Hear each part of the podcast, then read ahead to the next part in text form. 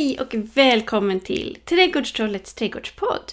Jag heter Jasmin Vara och det är jag som skriver och driver Trädgårdstrollets trädgårdsblogg som numera också finns som podd. Och nu blir det reklam för Skillbreak. Jag håller ju flera onlinekurser på Skillbreak om tomater och frukt och bär och parktaksodling. Och snart är det dags igen! 9 februari håller jag nästa och då kör jag färska tomater året runt och berättar steg för steg om mina odlingsstrategier. Hur man kan tänka när man väljer sorter och hur man lyckas med pianol och tomater och så var du hittar spännande tomatfrö.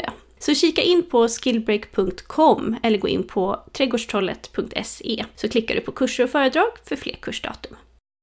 I det här avsnittet får jag lära mig mer om betor och mangold av Börje Borgström. Börje är ålderman för just betskrået, inklusive mangold, i Fröodlarföreningen Sesam. Och vi pratar om många olika sorters betor och mangold, vad som gör en bra sort till en bra sort, serieodling, recepttips, varför det blir så rörigt med olika namn på samma sort och mycket mer. Och som vanligt så blir det en hel del härliga sortnamn att hålla reda på, så fram med papper och penna eller gå in på www.trädgårdstrollet.se så hittar du som vanligt vanligt en behändig lista. Nu kör vi!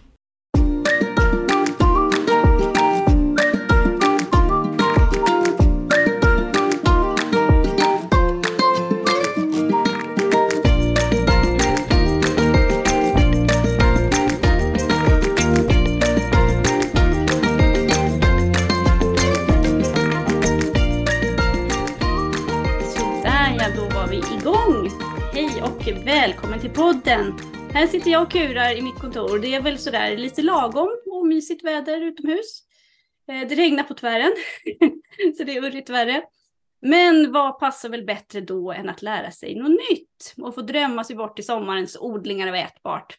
Så det ska vi göra nu tänkte jag tillsammans med Börje Borgström som är ålderman för betor och mangold i Fröodlarföreningen Sesam. Hejsan Börje! Hej Jasmin! Och då är frågan, var bor du någonstans? I vilken zon? Hur odlar du? Ja, vi, vi bor i, på två ställen. Vi bor i Stockholm på vinterhalvåret. Sen bor vi på, i Sörmland i ett, i ett fritidshus som en gammal arbetarbostad till en gård där. Där bor vi större delen av sommarhalvåret. Mm, mysigt. Det är zon 3. Mellan eh, Flen och Katrineholm ligger det. Oj, har ni stor yta att odla på? Hur ser det ut liksom? Ja, ja det, är en, det är en ytan kanske ett par hundra kvadratmeter som vi odlar på. Tomten ligger på kanske 4000 kvadratmeter. Mm. Vi har väldigt mycket äpplen. Det heter Äppelbacken. Åh, oh, vad fint. Och när du säger vi, vilka menar du då? Ja, det är min, min eh, sambo eller fru eh, Annika Karlsson. Hon är ålderman för bondbönor. Hon har ju tidigare också varit med i din podd. Precis. Och nu har jag slagit klorna i dig. Så nu ska vi prata ja. om betor och mangold. Ja, precis. Och nu, jag tänkte så här, alltså för transparensens skull, nu är inte det här SVT på något sätt, men det kan ändå vara lite kul för de som lyssnar och veta om nu. Att vi är ju med i styrelsen för föreningen Sesam båda två. Men för ordningens skull här så kommer jag spela lite dum och ställa lite självklara frågor. så att det ska bli lite okay. tydligare för lyssnarna. Helt ja. enkelt. Eh, och om man då aldrig hört talas om Sesam förut, hur skulle du beskriva föreningen? Vad gör vi i föreningen Sesam? Ja, vårt, vårt huvudmål är ju att bevara gamla eh, kultursorter av olika slag. Och eh, en ideell förening som finns i hela Sverige. På senare år har vi fått väldigt många nya medlemmar. Vi är, jag tror vi är över 2600 nu. Mm. Men, men det kan man säga att vi, vi har två ben att stå på. Det ena är då med, eh, våra medlemmar som fröodlar och eh, för att bevara en sort som man kanske gillar och sen kan man då erbjuda andra medlemmar de här fröna. Mm. Och när vi pratar om fröodling, då menar inte vi att vi tar ett, vi köper ett frö som vi stoppar i jorden, utan när vi pratar om fröodling, vad gör vi då? Ja, vi, vi har ju i vårt, vår samling, våra samlingar ett stort antal gamla sorter som vi har sparat i våra frysar och då få de så kallade medlemmarna som är gesäller i ett skrå. Jag kanske ska berätta om skråverksamheten. För det är den, det andra benet, det är vår bevarandeverksamhet. Mm. Och det är indelat då i, jag tror det är 27 olika skrån. Ett, Oj, är vi så många? Ja, det kanske vi är. Ja, du har bättre koll än jag, du har varit med längre. Ja, det är, jag kollar just på listan. Det är, det är en, tyvärr en del som är vakanta. Vi har mm. svårt att hitta åldermän till alla skrån. Men eh, det är ett skrå för varje växtslag då.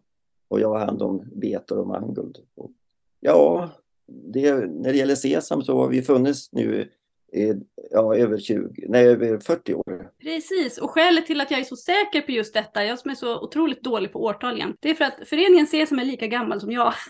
och jag är Ja, 40. okej. så Ja. det har jag ta med tusan koll på. Precis. Och jag har varit med faktiskt i, i 35 år. Oj! Så jag var ganska med väldigt tidigt. Hur länge har du varit ålderman då ungefär? Ja, jag kollade just det. Jag har varit i, i 15 år har jag varit ålderman. Oj, oj, oj. Jag tog över efter den gamla åldermannen som jag var gesäll hos. Jag var gesäll i, i ja, 34 år. Jag blev gesäll ganska tidigt. och vad gör en ålderman då? Alltså det låter ju Ja. konstigt att säga ålderman. Vad gör en ålderman? Jag tror inte de flesta en- känner till det här begreppet. Ja, en ålderman ska ju då se till att vi bevarar rätt sorter inom skrået. Alltså helst sådana som är gamla kultursorter.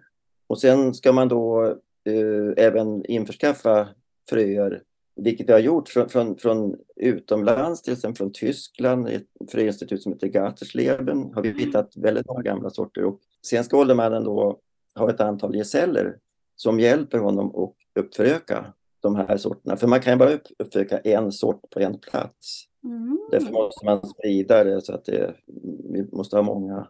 Och eh, sen är det ju viktigt att, att man eh, dokumenterar allt. Jag har ett stort Excelblad där jag för in alla uppgifter om när, eh, när eh, vi uppförökade, vilket år, vem som gjorde det, var fröna kommer från, vilket ursprung, hur många planter vi uppförökade ifrån Mm. i ett visst antal för att det inte ska bli genetiska förändringar. Mm. Ja, man är som någon slags administratör, typ, Precis. kan man säga. Ja, exakt. Mm. Och då är alltså själva poängen med att man fröodlar för att få mer frö än vad man hade från början. Absolut. Det är ju väldigt viktigt att, att vi, vi vill ju ha en mångfald av olika sorter och så vill vi att de ska spridas Mm. bland våra medlemmar och andra också som vill bli medlemmar. Det, Mm. det är det viktigaste, att, att, vi, att vi sprider sorterna. För att det är sorter vi har som inte går att köpa i handeln idag. Mm. De har försvunnit helt enkelt. Och det där tycker jag är otroligt viktigt därför att det är en sån här klassisk fråga. Ibland kan man ju se, och jag blir väldigt provocerad varje gång, jag ska inte nämna några namn, men ibland kan man se väldigt stora influencers, såna här trädgårdsprofiler i Mm. media som menar på att det är ingen idé att man håller på och fröodlar och lär sig fröodla därför att det kommer ändå alltid vara bättre att fröfirmorna sköter det där för de är så duktiga på det. Och varenda gång jag ser det där argumentet så blir jag lite trött i själen. Ja. Ehm, Så att eh, ja, förutom då det här med att man bevarar sorter som annars skulle försvinna, som kanske inte går att köpa. Finns det något annat skäl till att det är bra att fröodla, tycker du? Spara sitt eget frö och bli duktig på det. Ja, då eh, om man vill bevara en sort som man gillar så då vet man ju att det blir rätt sort varje år. Man Precis. fröodlar år från år. Dessutom är det ju, man sparar ju pengar. Frön har ju blivit dyra att köpa idag. Jättedyra. Man får ju inte så många frön heller kanske ibland. Det, det är ju, och sen är det roligt också. Ja, det är ju Och jätte, jätteroligt. Och sen kan det också vara lite kul att veta att ehm, om man fröodlar sitt eget frö så kan man ju faktiskt få bättre kvalitet på sitt frö än vad man kan köpa från fröfirmorna. För fröfirmorna brukar ju ofta spara det bästa fröet till sig själva som de odlar vidare på nästa år. Mm. Eh, Men om man fröodlar sitt eget frö då kan man ju själv då sålla det här fröet och sortera och Mm, de har ju väldigt bra kvalitet helt enkelt också. Så att det Absolut. finns många, många, många fördelar. Mm. Men en av de roligaste och svåraste frågorna som jag alltid brukar ställa till alla som är med, det är varför gillar du just betor och mangold så mycket? Alltså det finns ju en miljon olika växter. Hur kommer det sig att du har fastnat just för de här? Ja, men jag, jag gillar många växter, alltså köksväxter, men det är ju för att jag blev ålderman helt enkelt. Det är ju därför vi odlar dem och vi äter dem också mycket och har börjat gilla dem mer och mer. Mm. Det, det, är, ju, det är ju en svår fråga. Ja, Varför jag just gillar dem? det är jättesvårt. Och man odlar ju inte bara en sak såklart. Nej. Man, man odlar ju Nej. mycket. Och du har väl ett ganska stort eh, eh, sortiment i ditt skrå efter vad jag har förstått. Har du någon favoritsort av beta till exempel som du odlar varje år? Egentligen inte. Jag kan ju säga så här, vi, vi har ju vårt sortiment. eh, De, de äldsta fröna jag kollade här, de, de är från slutet av 80-talet. Mm. Ganska lång, lång tid vi har haft dem i, i- vi har dem i frysar då. Mm. Dels har vi skråkistan som jag har här i, i rummet jag sitter. Och sen har vi nere i Skåne en fröbank där vi har ett backup så att säga.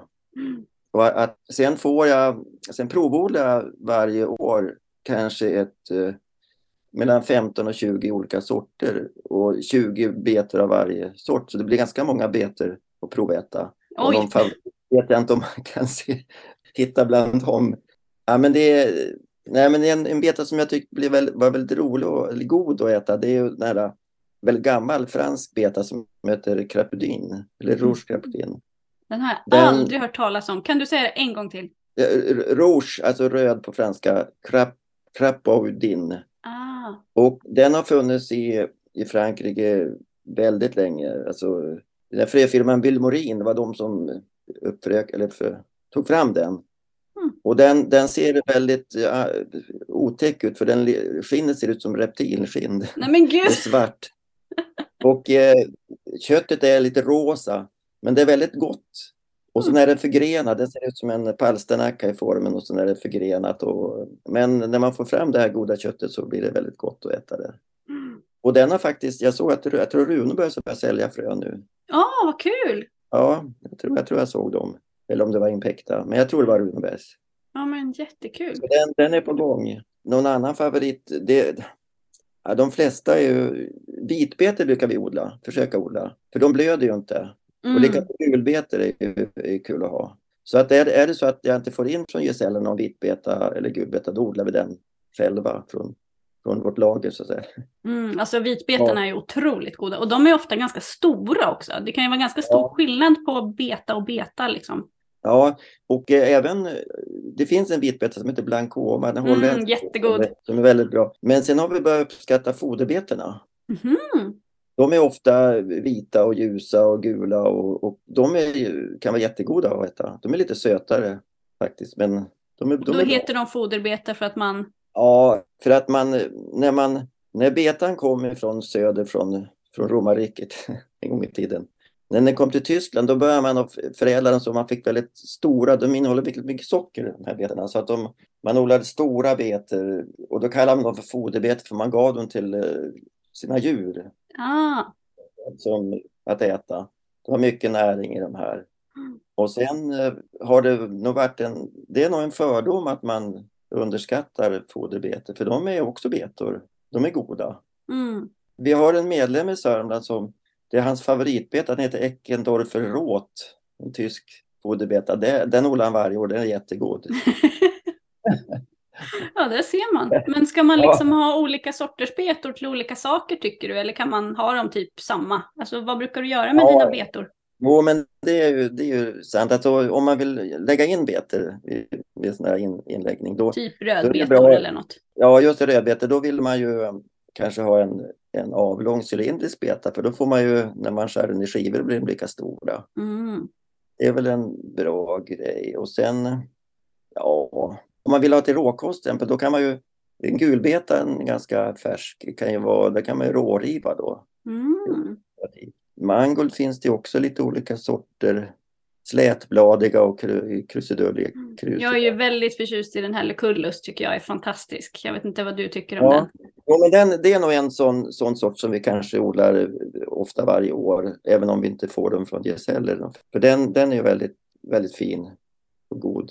Och om man vill eh, göra, lägga in i ma- mangoldolmar brukar vi göra, då, då vill man ha slätbladiga. Ah, Det är, det är lättare att rulla. rulla. Okej. Har du några favoritsorter förutom Lucullus som du vill tipsa om? Alltså mangold är ju då alltså bladbeta. Om det är någon som undrar varför mangold Ja. och betor är i samma skrå så kan det kanske vara bra att säga det då. det, det är också du, det är en missuppfattning att, att mangold och eh, betor är olika arter, men det är samma art, beta vulgaris. Alla kommer ifrån eh, strandbetan, den vildväxande. Och sen har man utvecklat olika, olika typer av, av betor. Mm. Man har liksom avlat olika. Man avlar på rot eller man avlar på blad eller på färg Ja. eller något. Mm. Och på den tiden så visste man inte vad korspollinering var, utan då, då odlade man det korsade sig hej vilt där. Och, och så valde man ut de, de eh, betor som, som var, hade tjock rot och man ville äta den. Och det var ju först sen på kanske på 1700-1800-talet som man började fatta det här med att man måste förädla dem på riktigt sätt. Mm. Men betor är samma art. Men om vi då nosar lite på det här med korspollinering då, vad är det för någonting och varför ska man ha koll på det om man fröodlar? Jo, om två, två sorter av betor, till exempel eh, mangold och eh, en rödbeta. Frö, om man fröodlar nära varandra, inom kanske en kilometer, då kan pollen spridas från en sort till en annan och då får man en korsning. Det blir alltså en ny sort kan man säga. Mm. Därför måste man ha dem det, det, är väldigt viktigt när man fröodlar att man har koll på, det kan nämligen vara så att betor och mango de är tvååriga växter så att det är ju andra året som den blommar och ger frön. Men ibland händer det att mango går i blom första året, stocklöper. Så mm. får man liksom snabbt dra upp den mangon och slänga den innan den börjar fröja av sig, pollinera sig. Alltså. Mm. Så man kan säga första året kan man egentligen då odla många sorter samtidigt? Ja, vi odlar ju 20 eh. sorter. Herregud. Så det blir, då kan man odla så många man vill, det är inga problem. Det är andra året. Mm. Ja, och då måste man ju spara betorna eller mangonden till nästa år när man sätter ut dem igen. Och då, då börjar de blomma. Och när du säger spara, hur gör du det då för jo, att de ska överleva? Jo, då, eh, när det gäller betor så då tar vi upp eh, betorna på hösten ganska sent. Man kan ha dem kvar kanske till oktober, november. Då tar vi upp dem och eh, skär av.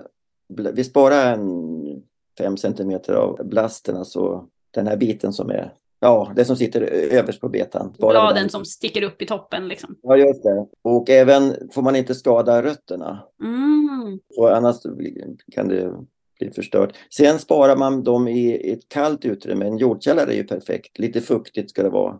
Vi brukar, jag brukar lägga ner dem i, i sand eller torv eller mull eller någonting. Mm. I hinkar och täcker då så att det blir mörkt. För är det minsta lilla ljus kommer in då bör de må, då, då kommer bladen ut. Och det vill man ju inte få för tidigt. Det ska, ju, det ska ju man göra när man planterar ut de här på våren. Kanske någon gång i april när jorden reder sig som man brukar säga. Och hur många betor har du sparat då för att liksom få bra frö? Vad händer om ja. du bara sparar en beta och fröodlar den år man, efter år? Då blir det inget bra. Då blir det kallas, kallas för inavelsdepression. Mm. Alltså det blir, man får för lite genetisk variation på sorten. Så man, man, vi säger att man ska ha minst 10, helst 20. Mm. Ju fler desto bättre. Mm. Men uh, jag brukar väl spara då kanske 20 betor om jag får så många. Och sen eh, planterar man ut dem. Det, det, är alltid några betor som eh, ruttnar sönder eller det händer någonting under vintern. Mm, man får ha lite buffert, man får ha lite att ta av liksom. Mm. Mm. Eh, sen när man eh, planterar ut de här så är ju när de första bladen är väldigt känsliga för ljus så då täcker vi täcker över med lite, lite sån här duk. Man får typ avhärda dem under duk eller vad man ska säga. Precis, ja just det. Och så brukar jag strö över lite eh, vanlig träaska för det, det har jag läst att det, det mår de bra av. Mm. Och sen så småningom kommer upp och blommar väldigt mycket. Och hur vet man när fröet är klart då? Hur länge får man vänta liksom? Ja, nu är ja, vi inne på år två då. Nu har man satt ut dem, nu är det år två. Ja, det, ibland kan det ta väldigt lång tid, ibland går det fortare. Men någon gång kanske i augusti börjar man se att de börjar bli mogna och då, då de här stäng, de är på stänglar och eh, de som är längst ner på stängeln, de, de är störst och mognar först och sen mm. längst upp är gröna så att man får vänta. Jag brukar göra så att jag, jag plockar av, klipper av de som är mogna allt eftersom. Men eh, man kan ju ha kvar de här eh, ända fram till eh, typ frosten kommer. Oj! I november. Mm. För att de får, det är viktigt att de mognar ordentligt. Och då ska Hur de ser man att de är mogna då? Hur vet man det? Ja, man ser att de blir först gula, sen blir de lite bruna. Det, det ser man väldigt tydligt. Och sparar man för gröna frön, då, då gror de inte helt enkelt. Mm. Det har vi råkat ut för en, några gånger. Så att det, det får man tänka på. Mm, och vad är det då som gör en bra betsort till en bra betsort då? Eller en bra mangoldsort till en bra mangoldsort? Vad ska man liksom, för det finns ett sånt här härligt ord som man brukar lyfta fram inom fröodling som heter selektion. Vad tänker du ja, på när du selekterar? Ja. Liksom? Nej, men det är ju, dels är då utseendet, om, om en, en beta ser väldigt, uh, har mycket förgreningar, det är ju inte så kul att ha en beta som är har mycket sidorötter. Mm. Den här krapodin tycker jag fortfarande är god trots att Man får göra undantag ibland. Men, det finns alltid undantag. Men, men, men en, en, en del tycker att det är så här slät, alltså slät, man har slätt skinn är, är fint och ja, formen, färgen är ju viktig. Mm. Om, man, om man föredrar gula betor. Mm. Men jag vet inte riktigt vad som är blasten. Bladen är ju, har ju lite olika färger också. Och, och där man, ibland vill man ju utnyttja själva skälken. Framförallt bland eh, mangon så. Det finns ju väldigt bredskälkiga, en sort som heter silver, som är väldigt mm. gammal. Där, eh, där vill ju man använda kanske skälken som eh, substitut till sparris. Ah, ja. Vi har aldrig tyckt det när vi har odlat den. Nej, jag har inte heller det. tyckt att det varit supergott får jag Nej, bekänna. Men däremot kan man hacka den och ha den i, i, i mat, alltså grytor eller i, om man gör lasagne eller något. Mm. Det funkar bra. Mm. Men inte som sparris tycker jag. Ja, det är spa sparris är ändå sparris. det är svårt att komma ifrån. Ja, jo, men det är ja, vad var frågan förresten? Nej, men jag tänker på vad det är som gör en bra sort till en bra sort. Du nämnde det här med färg ja. till exempel. Och då tänker jag så här, finns det någon snyggbeta? Alltså, finns det någon kändisbeta som liksom har... Ja, det, det, finns ju, den här, det är en väldigt gammal sort som finns i de första frökatalogerna i Sverige. Det, är den egyptiska plattrunda. Mm. Den är ju plattrund. Den har ju ansetts vara väldigt, den är gammal. Sen har den utvecklats till många andra sorter som heter Rotekogen till exempel är en variant på den. Och det, mm. Sen finns det de här runda, Detroit är ju en väldigt gammal sort mm. också. Så det finns många ja, nyframtagna sorter från den stammen. Vad är den största skillnaden då skulle du säga mellan typ moderna sorter och gamla sorter? Finns det någon sån skillnad? Egentligen inte, för att de, de gam, vi har ju kvar väldigt få gamla sorter. Däremot har det ju då framförädlats nya sorter från de här gamla sorterna. Mm. Det finns ju en del sådana kvar. Men det är ju ingen större skillnad på de som vi använder idag och som vi använde på 1700-talet. Det tror inte jag är någon skillnad på, på betorna i sig. Hur är det med mangold då? Mangold har jag läst, den har inte förändrats så mycket sedan, romarriket när man började använda betor i mat, då var det, då var det nästan bara bladen man, man åt. Mm. Själva roten kom mycket senare. Det kom kanske på 400-talet eller kanske ännu senare. Hur är det med F1-hybrider då? Finns det mycket F1-hybrider? På just Nej, jag tycker, inte, jag tycker inte det finns. Jag har inte sett så många. Det är ganska mm. få. Och jag vet inte varför. Det är kanske för att det är ganska lätt och, och det funkar bra med icke F1. Det funkar ändå. Man behöver inte. Ändå, man behöver inte. För de blir ganska lika en sort, alltså det blir ingen större skillnad. Mm. Däremot kan det bli olika storlekar på, på betorna av en sort om man odlar. Mm. Det har vi upptäckt. Men det blir jättestora, det blir små. Men är det bara från en sort till en sort eller? För det kan ju säkert också skiljas åt beroende på hur man gödslar.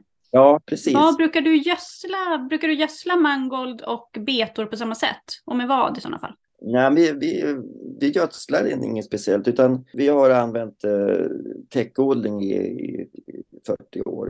Mm. Och det, det, är det, gödslet, det är det gödning som de får. Mm. Gräsklipp. Vi lägger mycket gräsklipp från gräsklipparen runt eh, plantorna mm. i början. Mm. Och så lägger vi mer när de börjar komma upp betorna. Så det, det, och det håller fukten också bra. Vi har lerjord i botten. Och det ska ju ha, det trivs bra i lerjord de här betorna och mangoldom. Det funkar bra. Visst kan man säkert gödsla också. Vi vattnar inte heller speciellt mycket. Mm. Nej, det är väl för att ni täckodlar. Det ligger kvar som något slags lock. Liksom. Ja, det, ligger, det, det håller väldigt bra. Det, jag tror inte vi har vattnat någon gång. Kanske om det var extremt torrt någon sommar att vi vattnade lite grann. Mm. Jag tänker ibland när man odlar eh, rödbetor till exempel. Jag vet jag hittade någon som var lite mer så cylindrisk eh, något år där. Så det, det vart som ingen rot på den. jag fattade inte riktigt varför. Nej, vad nej, gjorde är... jag för fel? nej, men då, nej, men vissa sorter har ingen rot, utan de, de, de ligger precis ovanför jorden, hela betan. Mm -hmm. Det är väldigt konstigt. Det, det, jag är också förvånad ibland att de blir så, de, de står ovanför marken. Mm. Mm. Men, men, det är den sorten som blir, ofta är det de här avlånga tycker jag. Ja, jag vet inte varför jag just tycker de är så svåra. Och jag är ändå de utbildad trädgårdsmästare, man får ju skämmas. man står nej, de, nej, det ska nog vara så, det, det, är nog den sorten som de har blivit så. Sen kan det ju vara så också att jag slarvat med gödslingen överhuvudtaget så att allting har vuxit dåligt. Men det, det är en annan historia. Så. Eh, men om man ja. tänker på odlingsteknik och smak då? Jag brukar alltid tjata om kalium till tomater till exempel. Hur är det med mangold och betor? Är det typ som sallad, att den kan bli besk om man vattnar för lite? Eller finns det några så klassiska rookie mistakes som man ska passa sig för? Vi har inte märkt någon skillnad på... Eh, visst kan en del betor, framförallt betor, vara lite beska. Det finns ju lite bitterämne i, i, i betorna. Mm. Men om det beror på att vi har vattnat sämre, det vet, jag inte. För att det är olika, vi odlar dem i, rader och då, det, det är bara någon sort som kanske är besk då, så att vi vet ju inte om, om det beror på bevattningen. Det kan ju vara andra orsaker. Jag märkte då att, eller jag läste i, i någon skrift här att bår är ett bra ämne att sätta till för att få bort den här bitterheten. Ah. Men det är inget som vi har gjort. Jag bara läste det i, i någon jag hittade någonstans mm. någon dokumentation. Mm. Det finns ju, normalt finns det ju det i jorden sådana här mineraler. mineraler Precis, och du odlar ju lerjord så att du har ju förmodligen ja. det där ändå. Mm. Mm. Det är värre om man då som många gör, ähm, att de äh, köper sig en pallkrage eller två och så häller de i påsjord, gärna den billigaste, mm. sämsta jorden, planteringsjord för 29,90 eller något sånt där. Fyller glatt eh, hela pallkragen med det och så odlar man där och så går det lite bra i början och sen går det jättedåligt efter ett tag. Um, då skulle jag i och för sig kunna förstå att det kanske kan saknas både det ena och det andra. Mm. För det är ju mest torv alltså, i de där påsarna, det är ju liksom inte riktigt jord. Precis. Mm. Så det kanske inte är så. Men ett annat rookie mistakes är ju då hur många, hur många mangoldplantor och hur många rödbetsplantor då, eller betplantor får man plats med i en vanlig pallkrage tror du? För jag tror att det är många som sätter på tok för tätt. Mm. Ja, just det. Jag, nej, men jag räknade lite på det där på, med matematik, att de, det beror på hur tätt man sätter plantorna. Mm. Och eh, man, om man planterar dem med 15 eh, centimeters mellanrum, vilket jag tror kan funka ganska bra, då, då fick jag det till ungefär 40 mm. plantor. Mm. Och, och, och, om man har 20 då, då blir det kanske 25. Mm. Det ligger någonstans där. Men jag tycker man kan, vi sätter dem ganska tätt. Sen kan man ju plocka upp dem när de blir stora och gallra ur så man kan mm. äta under fortlöpande under mm. sommaren. Det är inte själva rötterna som är, står för tätt utan det är mera blasten. Den blir mm. väldigt stor. Mm. Det vet jag inte om det gör så mycket egentligen. De, de har tillräckligt mycket blad för att ta solljuset mm. ändå tror jag. Men när du säger 40, tänker du på betor eller på mangold eller på båda? Det är nog ingen större skillnad. Det är möjligt att, att mangold tar större plats. Med, ja, jag tänker blad. på min monsterlucullus här som dominerar. Ja, liksom. ja men man ska nog sätta lite färre mangold mm. tror jag på, på en sån här pallkrage. Mm. Eh, och hur är det med växthus eller tunnel då? Är det något som behövs för betor och mangold eller är det onödigt? Ja, jag tycker det är helt onödigt egentligen. Men vi, vi har alltid odlat på friland, men vi har ett växthus och vi har en såbädd där som vi... Jag sätter ut... Eh, ett betfrö består egentligen av mellan två till sex frön. Mm, det är som ett kluster liksom? Ja, ett kluster. Så om du, om du planterar ut dem på friland, då måste du gallra bort alla de här det blir väldigt, mm. men sätter du på en, så, en, en um, såbädd i växthuset, när de blir 5 cm höga ungefär, då kan man lätt plantera ut dem och då kan man sära de här. Om det finns fem som sitter väldigt tätt, då kan man ta isär dem och det går alldeles utmärkt att plantera om dem i jorden. Ah, ja. Vilket inte funkar med morötter till exempel. Det, de, de bara vissnar ner. Men... Ja, och jag kan ju också säga att de som har försökt och lyckats, då blir ju morötterna som gafflar. Alltså de får ju flera toppar, eller ja, ja ändar. ja, det är knepen. Men, men rödbetor går alldeles utmärkt och mangold också. Mm. Och, och, att odla i, i, betor i växthus, skulle, det är ju helt förkastligt. Och likaså under sån här, vad heter det, plast. Ja, ja, ja. Mm. Vad, vad kallas det för? Ja. Oj, det finns ju allt möjligt. Tänker du på de här locken och små tunnlarna? Nej, de här och... stora tunnlarna. Ja. tunnlarna det, det, är ju ingen vits. Nej, de är ju ganska köldtåliga. Alltså jag har ju mangold ja. som har stått och varit jättefin här typ i slutet av december. Så det känns ja, men lite... de är precis. Nej, man behöver inte ju... ha något. Ja, ja onödigt liksom. Mm. Men om jag då vill köpa frö till lite roligare sorter då? Vart ska jag leta då? Om jag vill Ja. ha lite så här busiga sorter, därför att när jag satt och skrev, eh, eller försökte skriva, herregud, de blir ju aldrig färdiga. Eh, jag skriver ju sortguider, det finns en eh, triljard, höll jag på att säga, fler än 40 finns det i alla fall, sortguider på trädgårdstroll.se och bland annat så finns det en om mangold. Och alltid när jag sitter och försöker göra research till de här olika sortguiderna så sliter jag mitt hår och jag googlar mig fördärvad och jag brukar nästan alltid börja i SKUD, som är förkortning då för Svensk kulturväxtdatabas och där listar de ju massa sortnamn då, inklusive deras synonymer. Mm. Och det är ju inte så pjåkigt, därför att man kan ju bli gråhårig för mindre alltså. Det finns ju ganska många sortnamn och så finns det handelsnamn och det är inte alltid hand, alltså handelsnamn kan vara en blandning till exempel. Om man eh, hittar en sort som Mm. heter Fireworks eller Five Colors eller sådär, då är det ju liksom inte en sort i den här påsen, utan då är det Nej. ju en blandning liksom. Precis. Men om jag inte vill ha de här blandningarna, om jag liksom vill ha en sort som, som faktiskt är en sort, vart tycker du jag ska leta då? Finns det några bra fröfirmor som du gillar? Ja, ja alltså i, i Sverige har vi ju gamla trogna Runobergs och Impecta. Mm. Att Nordfrö kommit också. Mm. Och så finns det Lindbloms och det finns säkert andra. Men eh, Runebergs har ju uppfunnits länge och de har ju velat bevara, gam- hitta gamla sorter. Mm. Det tycker jag är bra. Men det, jag har ju märkt, jag, ett tag så tog jag alltid frökataloger och försökte hitta, se vilka sorter man hade. Och det försvinner ju ibland sorter från Mm. fröfirmans sortiment. Och då har vi gjort så att jag, köpt, jag köper in fröer och sparar dem i frysen och kallar det för frö för framtiden. Mm. För att rätt vad det så tar de slut och då har vi dem i vår frys. Mm. Men, men jag tittade på, jag gjorde en undersökning här och tittade på, det finns en massa utländska frö, fröfirmor, alltså, alltså bevarande företag som bevarar gamla sorter. Mm. Och då, då tittade jag på det var ett 80-tal sådana här frö, arvsorts fröspararföreningar. Oj, det var många. Ja, Det var många, en lista gick igenom. Det var under pandemin jag satt och, och hade Mm. ett sånt här. Och då, då hittade jag då, de vanligaste här, då kan jag läsa upp vilka de heter. Du vill ju ha lite namn på Ja, jag älskar ju sortnamn. Du vet ju precis vad Ja, jag går igång på. den, eh, den, den vanligaste som, av de här 80 så var det 52 firmor som sålde Chioggia, Ah, den en så kallade polkabeten. Mm. De är väldigt gammal, kommer från Italien. Det är en, en gammal by utanför Venedig som heter Chioggia. Mm. Och sen har vi Detroit Dark Red. Det var också, det var på andra plats, 49 filmer. Ja, den känner man också igen. Paul Top Wonder, känner du till Mm. den? Ja, den har jag Den hört är också. Cylindra, det är vanlig. Jag tror det var Ruby den jag Queen. misslyckades med förut. Ja. Ja, Cylindra är ju en, avlång. Ruby Queen, Bulls Mm. Blood, Mm, klassiker. Golden Detroit, det är ju en eh, gulbeta då. Touchstone Gold, också en gulbeta. Crosbys Egyptian, det är en variant på egyptisk plattrund. Mm. Och Spitz Green Leaf, tysk. Mm.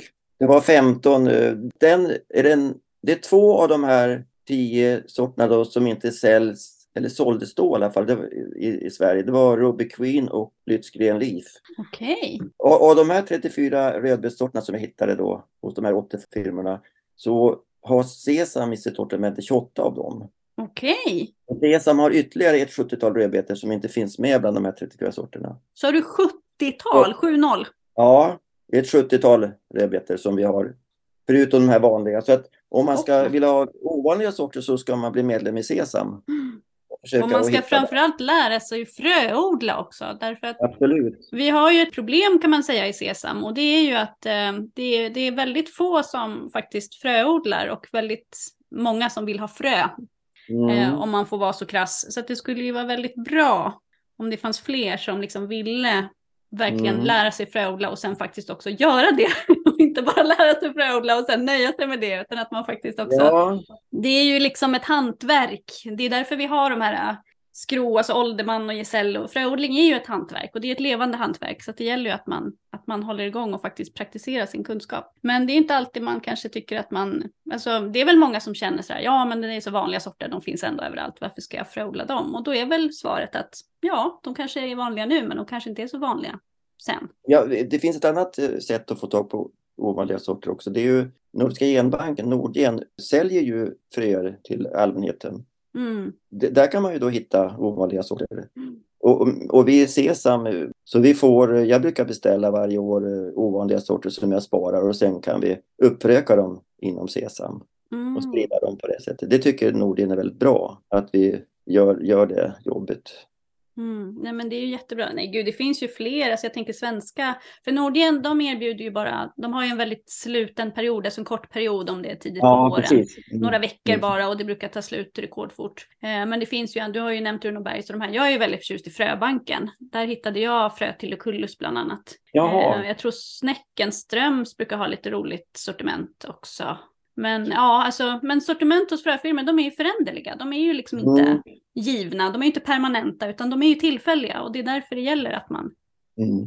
Det, det kan ju, man kan ju också googla på nätet. Det finns ju, I alla länder finns det ju motsvarigheter till, till Sesam, alltså frö- fröräddarföreningar. Och då kan man ju beställa eller be att få eller köpa, en del säljer. kan man hitta ovanliga sorter. Mm. Tyvärr inte från England numera eftersom de inte är med i EU. Nej. Nej, det är ju eh, vissa sådana här restriktioner. Nu har jag väldigt dålig koll på vad det är för... för alltså Jordbruksverket har ju alltid sådana här äh, lagar och regler för Mm. vissa saker. Och potatis och tomater är ju extremt hårt reglerat. Nu vet inte jag riktigt Mm. hur hårt det är med mangold och betor. Men, Jag vet inte. Men, Men, det, eh, baltiska länderna har ju väldigt mycket Mm. betor. Det- och de är ju centralt. med i EU så det borde ju liksom inte vara Ja. något större problem tänker jag. Sen finns det ju har- de här Matiainen i Finland och Värn och allt vad de heter. Alltså det finns ju jättemånga sådana där. Ja, men de har, och då, då får man väldigt rikligt med frön från Mm. dem. Mm. Ja, en av de trevligaste grejerna med att odla frö tycker jag personligen, förutom då den här att det är roligt såklart, det är ju den här nästan bisarra känslan av rikedom i slutet av säsongen när man liksom står där med, med kassar, Ja. liksom med ICA-kassar Ja. fulla med frö. Det är liksom, man ska, Ja. alltså det blir nästan så här, det blir lite patetiskt nästan med de här små, små, små påsarna från fröfirmorna med så här fem fröer i för liksom, ja, jag vet inte hur mycket pengar. Och så står man där med en ICA-kasse liksom och känner sig som Joakim von Anka. Det är bara det att man simmar runt i frö istället för guldpengar ungefär. Ehm, Precis. och de som aldrig har upplevt det, jag tycker bara den känslan är värd att lära sig fröodla för. Får ni se vad jag menar.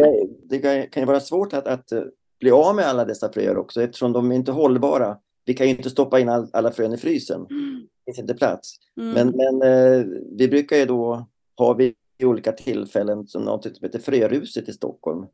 Mm. Och sen kan man ju faktiskt också, vi i Sesam brukar ju också ha fröbyten. Alltså Absolut. att vi träffas, vi har lokala träffar och så byter vi frö med varandra. Det är ju jättetacksamt. För ingen kan ju, jag tror också att det är en sån här sak som många tänker och känner ibland. Att säga ja men det blir så svårt om jag bara får fröodla en sort och det går inte. Jag vill ju odla så många sorter och jag kommer aldrig kunna fröodla allt jag vill ha. Nej, det är ingen som kan fröodla allt man vill ha, men det behöver man inte heller, därför att man kan ju fröodla en del grejer och sen byter man till sig andra saker. Ja. Man får ha det som någon slags alternativ valuta liksom. Det finns ju ingen människa som, som har vare sig tiden, orken eller ytan att fröodla precis allt som man vill ha. Man, kan ju, man kanske vill prova på nya sorter också liksom. Mm. Så att, um, mm. Vad var det mer jag funderade på? Jo, Mm. Finns det några särskilda sorter som du saknar i din skråkista? Som du gärna skulle vilja få tag på, som du har letat efter länge men som du aldrig Jo. riktigt har lyckats lägga vantarna på? Jo, det, vi har ju i vårt, eh, i vårt sortiment eller vår, vårt lager sorter som har, eh, som har dött ut. Alltså vi har misslyckats med fröodling. Mm. De har inte gått eller någonting har hänt. Och en, en sort, det är en engelsk sort som heter De- Devoy Beat. Mhm. Och den har jag sökt. Det är en röd, en röd sort Devoy Beat som vi hade. Det finns en white De- De- Devoy Hur stavas det? Det låter nästan franskt. D-E-V-O-Y. Devoy. Ah. Det är väl någon plats i England. Den, den har jag försökt att hitta men den går inte att hitta. Och så finns det någon, jag hittade någon gammal sort som heter ba, Basono. Eh, som den är italiensk. Den är grunden till många andra betor. Mm. Den, den har jag inte hittat heller. Sen kan man ju fråga sig hur viktigt det är att hitta alla dessa gamla sorter. Ja, men det kan ju vara roligt också, man kan vara lite Ja, det kan vara- växtjägare. Det kan vara roligt.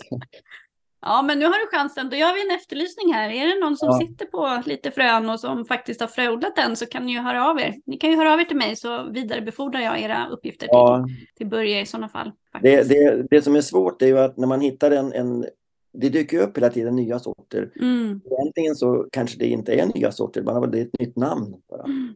Det är väldigt svårt att veta. Ja, hur vet man det? Ja, det vet man inte. Jo, man, man vet ju naturligtvis en sort som heter kosak. Den stavas med K på slutet och så en annan sort med CK. Då mm. antar man att det är samma sort. Mm. Och om det då är en sån här härlig siffra efter, det kan det ju vara ibland. Ja. Um, vad betyder den där siffran för de som inte vet? Ja, jag, jag, jag tror, jag är inte hundra procent säker, men jag tror att det är olika eh, generationer. Alltså. Fröfirmorna har tagit fram en, en ny generation, en, ny, en, en förbättrad variant. Precis. Jag tror det är där, och det, och det finns fyra, det finns Detroit 4 har jag sett till exempel. Det är en väldigt mm. gammal. Mm. Det kan finnas Detroit 2, Detroit 3, Detroit ja. 4 och det betyder alltså inte att det är en F1-hybrid. Utan nej, det nej. betyder att då har man förädlat den lite, lite granna och om man då är en vanlig hobbyodlare då kommer man inte märka någon skillnad. Men är man en stor kommersiell odlare till exempel, då kan man märka att det kanske skiljer ja. fem, fyra ja. dagar eller något sånt där i, när de mognar och hej Alltså då kan man märka små, små, små förbättringsskillnader. Ja. Det är intressant. Är, vi, vi har en, en uh, tjeckisk uh, mangold som heter Selini. Mm. Det betyder grön på tjeckiska. Jaha. det, men vi har, vårt namn heter Selin. hur ska man det, ibland blir det så där, man, vi köper in frön från ett annat land och, så, och sen har de bara talat om att den är grön. Och sen ja. heter den Celini hos oss. Ja, ja, ja. Då blir det ju. Och, och så en annan sort heter Cervini och den är, den är vit. Hmm. Betyder det vitt på något språk då gissar jag? Ja, kanske. ja tjeckiska. Mm. Jag googlar på jag har översättning. Så. Mm. Men, men det finns till exempel, du nämnde ju också eh, att mangon kan ha många, den här, det finns fyra sorter som är samma. Erbete, spenatbeta, perpetual spinach, mm. grön gevone. Mm. Det är samma sort, står det i skrovet. Mm. Det är mycket sånt där som man måste ha koll på. Ja, det ska gudarna veta. Eh, mm. alltså jag personligen tycker att så här, betor och, och mangold är ganska lättodlade grönsaker för nybörjare. Sen vet jag inte mm. om det är så lätt just om man ska fröodla för nybörjare, om det är så lätt att börja just med tvååriga sorter kanske man kan Nej. tänka på som någon slags eh, upp, alltså påbyggnadskurs eller något. Det ja, kanske är lättare att börja med en ettårig gröda och sen ger man sig på de här. Just det, framförallt eh, just mango är lite svårare också för att de, de rötterna, man kan ju låta dem stå kvar i, i, i jorden och täcka över ordentligt med löv och Mm. Välsigne dig för att du säger så, för det var nämligen min nästa fråga. Jag, jag har nämligen Jaha. försökt mig på att göra det nu, men jag vet i fasken ja. hur det där kommer gå. Nej, vi, vi, har, vi, har aldrig, vi har inte heller lyckats så bra. Men man kan ju också spara rötterna i mm. jordkällaren. Mm. Men de är väldigt små, mm. rötterna. Så det, det är lite knepigt. Så man, ska man ge sig på friodling av betor och mango, då ska man ha betor. Det är lättare. Okay. För de håller ju väldigt bra betorna i, i om man tar jordkällare kan man ha en, ett kallt förråd som man, det funkar mm. också bra. Och så kan man, om man inte har någonting så kan man göra så kallat stuka. Där man lägger eh, betorna eller mangon på marken så täcker man över med olika lager av värmeisolerande material. Mm. Och då överlever de vintern, vinterns kyla. Ja, nu är det ju, ja, det är alltid något experiment på gång här hemma hos mig. Vi har ju en eh, jordkällare här, en väldigt gammal jordkällare. Jag bor ju i ett mm. hus som är väldigt, väldigt gammalt med tillhörande jordkällare och eh, den där jordkällaren blir översvämmad ibland. Inte alltid, men det händer. Så därför har vi liksom inte använt den i onödan så att säga. Eh, och det vi har där i har vi liksom höjt upp lite grann så att det inte ska ligga på marken då om det nu mot förmodan skulle komma vatten. Men jag eh, hann ju inte riktigt plantera alla mina växter i höstas. Det blir ju ofta så. Och i vild panik då så langade jag in både äppelträd och perenner och allt möjligt som var eh, i kruka då i den här jordkällan. Mm. Så nu återstår att se. Jag var så stolt. Jag berättade för en, en eh, gammal kursare till mig att jo, nej, jag hade minsann inte hunnit plantera, men jag hade minsann en jordkällare att langa in dem i. Och då sa han, ja, har du möss också? Och jag bara, eh, hur så? Ja, de är tydligen ganska duktiga på att äta upp det som finns i jordkällare om man har otur, om man inte liksom då garderar sig på något vis. Har du några jordkällargarderingstips för betor? Jo, jag kan mycket väl tänka mig att de älskar betor och kalasa ja, på. Precis, vi, vi har haft eh, problem med möss också i vår jordkällare. Speciellt äpplen gillar de. Mm. De gnager sönder varje äpple. Så blir inte. Men nu har vi sluppit eh, från möss i jordkällaren. Förmodligen beroende på att våra nya grannar har katter. De är väldigt ja. effektiva, så de tar eh, mössen. Men eh, vi, när det gäller rödbetor så hänger jag upp, dels så lägger de i en, de som vi vill bevara till fröodling, de lägger jag i en hink med sand eller torv och ställer ganska högt upp på en, på ett gammalt oljefat som fanns där Mm. inne. Så att inte mössen kan klättra upp, det är såna här släta väggar. Men de betor som vi sparar för att äta, de hänger vi i såna här jutesäckar, alltså såna här säckar som man får när man köper potatis i säck eller lök.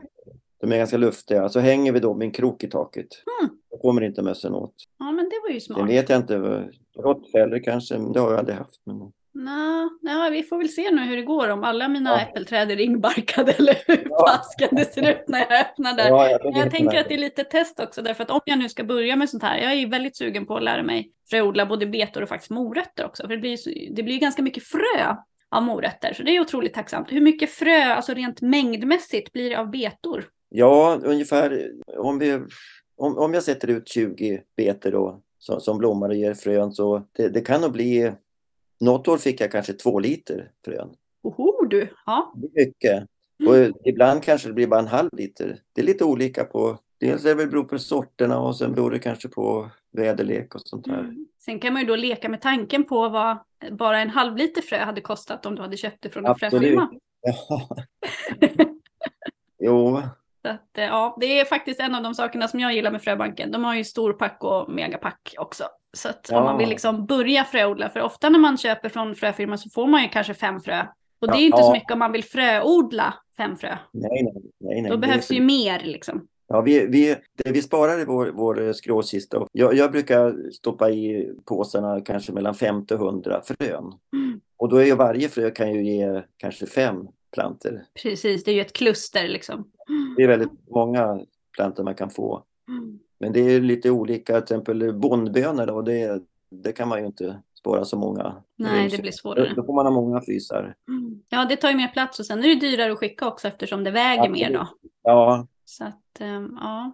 Mm. Mm, jag funderar på om det finns några fördomar om betor och mangold. Alltså jag tänker lite utifrån mitt eget skrå då. Jag är ju ålderman för Mm. molla och spenat. Eh, och folk brukar alltid säga, molla, är inte det en, ett ogräs? och då brukar jag alltid kontra med att ja, ett ogräs är en växt som växer på fel plats. Så det är så. Världens vackraste ros som växer i ett jordgubbsland, då är den också ett ogräs. Så att vad som är ett ogräs, det bestämmer man själv. Finns det någon sån här motsvarighet om, eh, om Ja, mangold eller betor? Ja, det, jag nämnde ju tidigare att eh, det är många som, som inte tror att man kan äta foderbetor. Mm.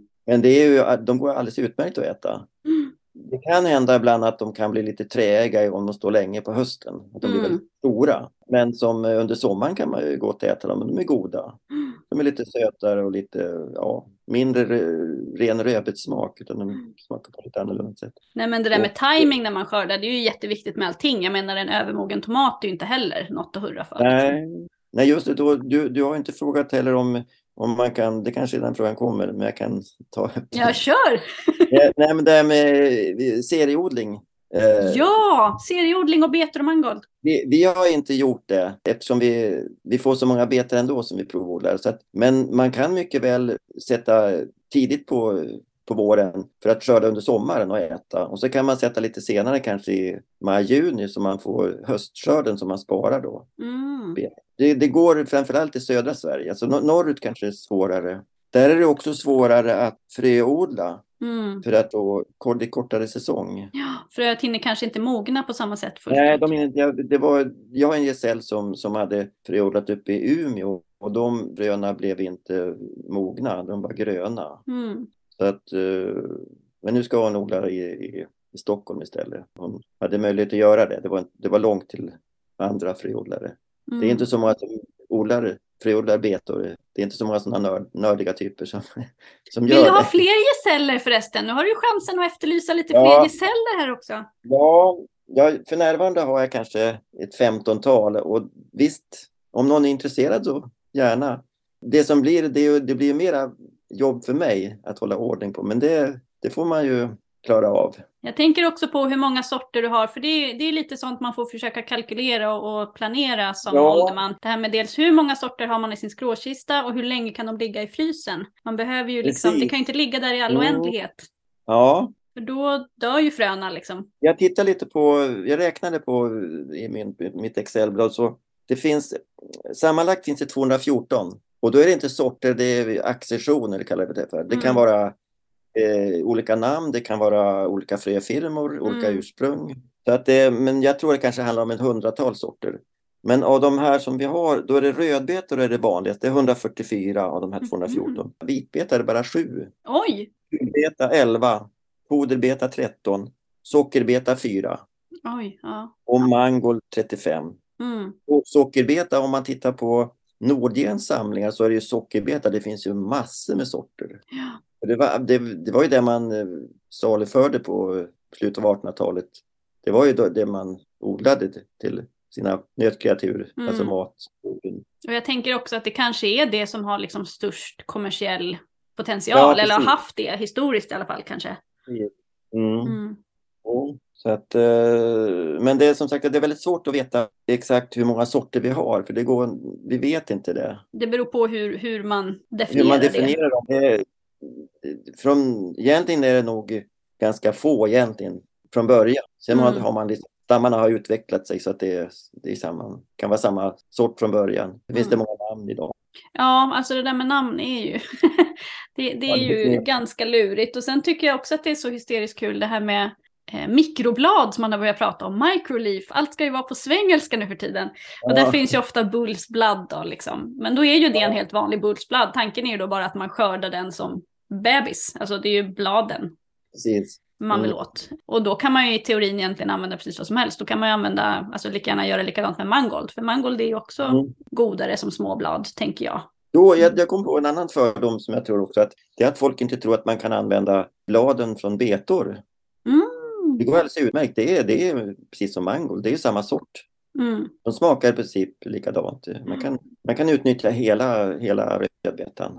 Mm. Och det är ett jättebra budgetodlartips alltså. Ja. Att man verkligen använder sig av hela, hela växten. Ehm, har du några Mm. fler sådana här bra eh, budgetodlartips? Hur, hur odlar du billigast? Har du något så här att du använder guldvatten eller att du täckodlar har du ju sagt. Det är ju ett väldigt bra Ja, sätt. vi, jo, men vi använder eh, guldvatten också. Eller vi har en blandning. Vi brukar göra en brasa på valborg och sen när, när elden har falnat och det är bara asklager upp, då, då släcker vi allting och så blir det massor med biokol. Alltså Mm. kol som jag fyller en, en stor eh, behållare med och så kan man kissa där hela sommaren. Så får man, får man ju ut det här i jorden sen, gräver ner det. Mm. Ja, då är det ju fulladdat med kväve och allt möjligt bra. Ja, det, är, det kommer mycket och vi vet inte vilken effekt det är. Det är väl långtidseffekt tror jag det är. Mm.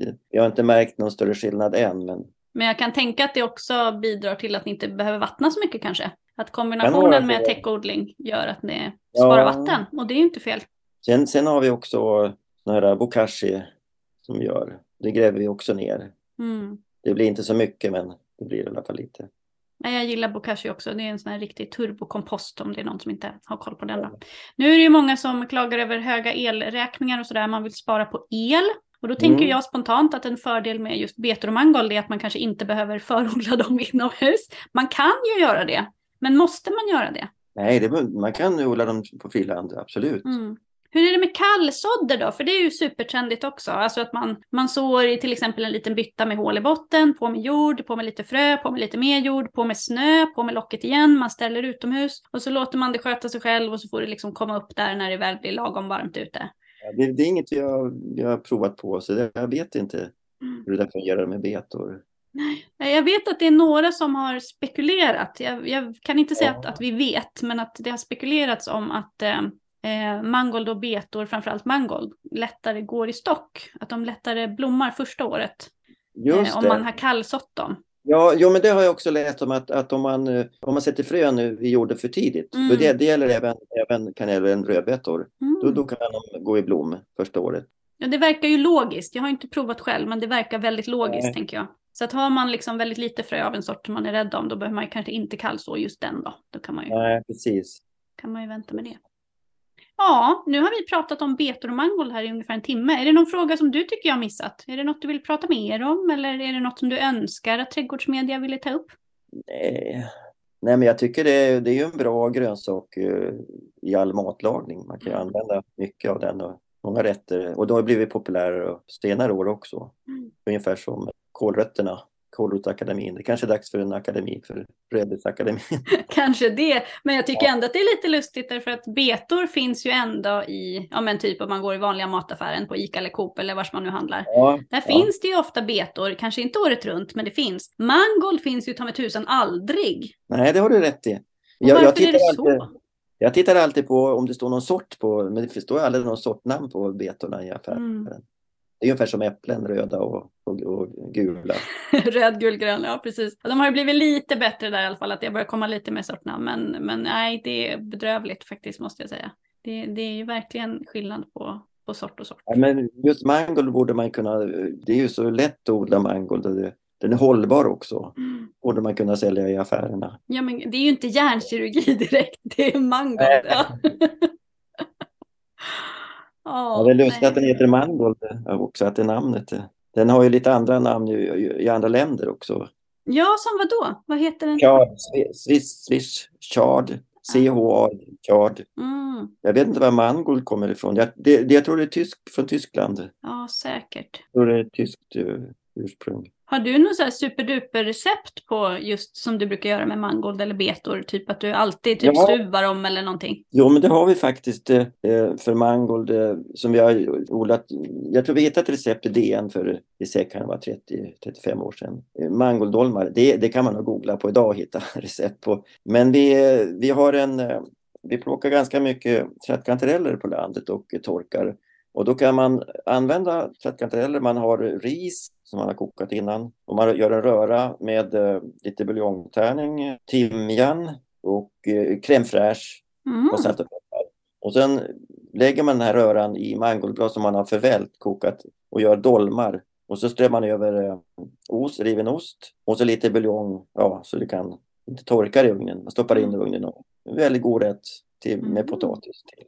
Brukar du köra vitt ris eller brukar du köra råris? Eller? Ja, jag vet inte, vi tar det ris vi har. Mm, det är inte så noga helt enkelt. Ja, man kan ha vilken som, det spelar ingen roll.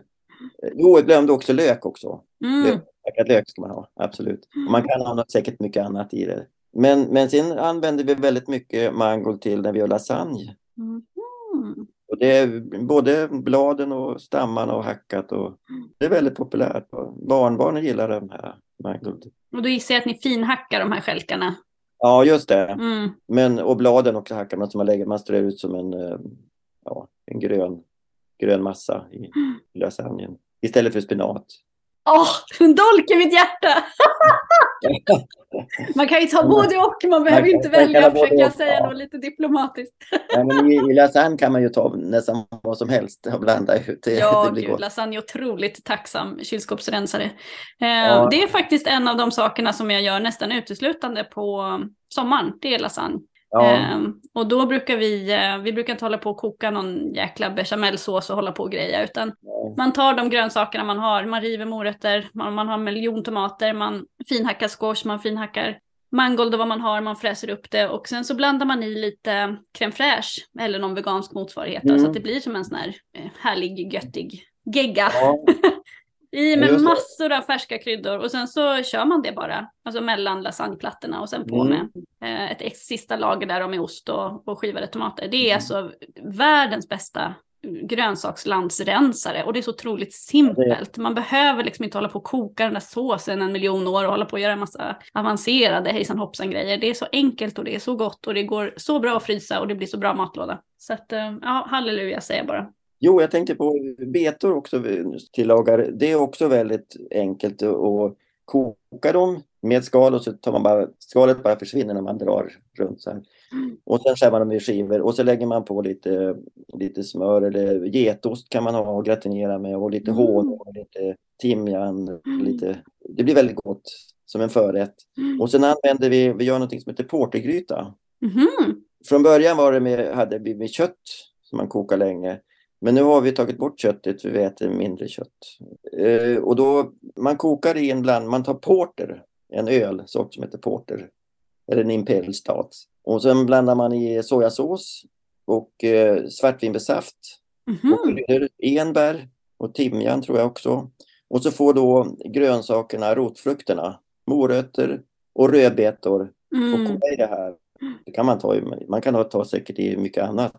Men det blir väldigt bra gryta. Jag Okej. rekommendera. Ja, jag kan tänka mig att det verkligen blir den här liksom mustiga... Och, så crème fraîche, Mm. absolut. Det är viktigt, mycket Mm. crème fraîche. Mm, nej, men jag kan tänka mig att det, där är, att det är det som gör det faktiskt. Absolut. Ja. Det blir väldigt gott. Det, det gör vi ibland. Fryser ni in betor eller fryser ni bara in Nej, mangold? vi fryser inte in betor.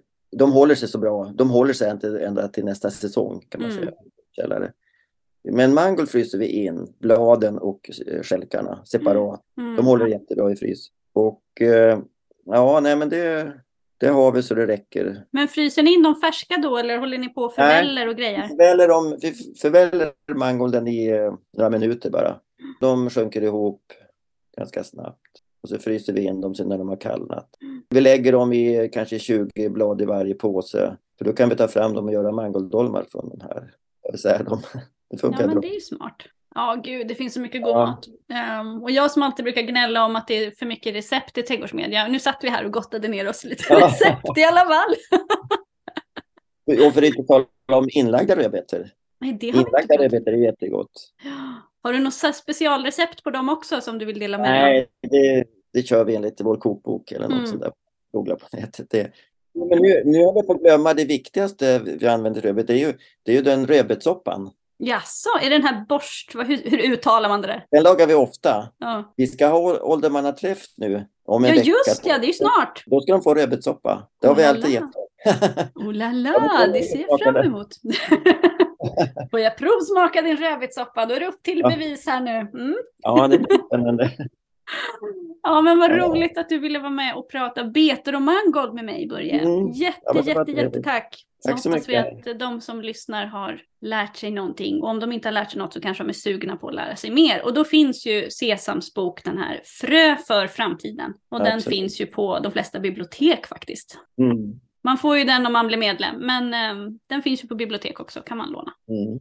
Mm. låna och läsa mer. Eller så kan man gå in på Sesams hemsida och eh, fundera på om man vill bli medlem. Eller så går man en kurs, man kanske vill lära sig fröodla. Jag ska ju hålla en kurs med Olle i Hälsingland Ja, ja. faktiskt i vår. Och du brukar väl också hålla kurser? Eller? Ja, vi ska ha, nästa vecka ska vi ha en, vi, har- vi har, kör cirkel hemma hos oss i, Mm. vid köksbordet. Max Åh. åtta personer. Vi, nu är det fem som har anmält om vi kan sitta och ja men vad kul. Annika och jag för att vi som ibland kan andra saker än kan. Så Ja men gud. Alltså, det, alla, det är alla är ju, alla är vi ju experter på olika saker helt enkelt. Så är det ju. Eh, Jag minns när Olle bad mig lite snabbt eh, berätta om eh, gurka och pumpa lite snabbt på en kurs och jag blev kallsvettig för gurka och pumpa är det jag är absolut sämst på. Men det är alltid skönt om det är två åldermän som har tillsammans för då brukar man kunna komplettera Absolut. sina kunskaper. Ja, herregud. Tack snälla du för den här gången så ses vi så Ja. småningom på, på Ja, just det. åldermannaträffen helt enkelt. Och ni andra som lyssnar, Ja. ni kanske träffar på oss på någon eh, trädgårdsmässa. Vi brukar ju vara med på Nordiska trädgårdar till exempel. Kan ni komma till vår monter och säga morsning? Absolut. Trevligt.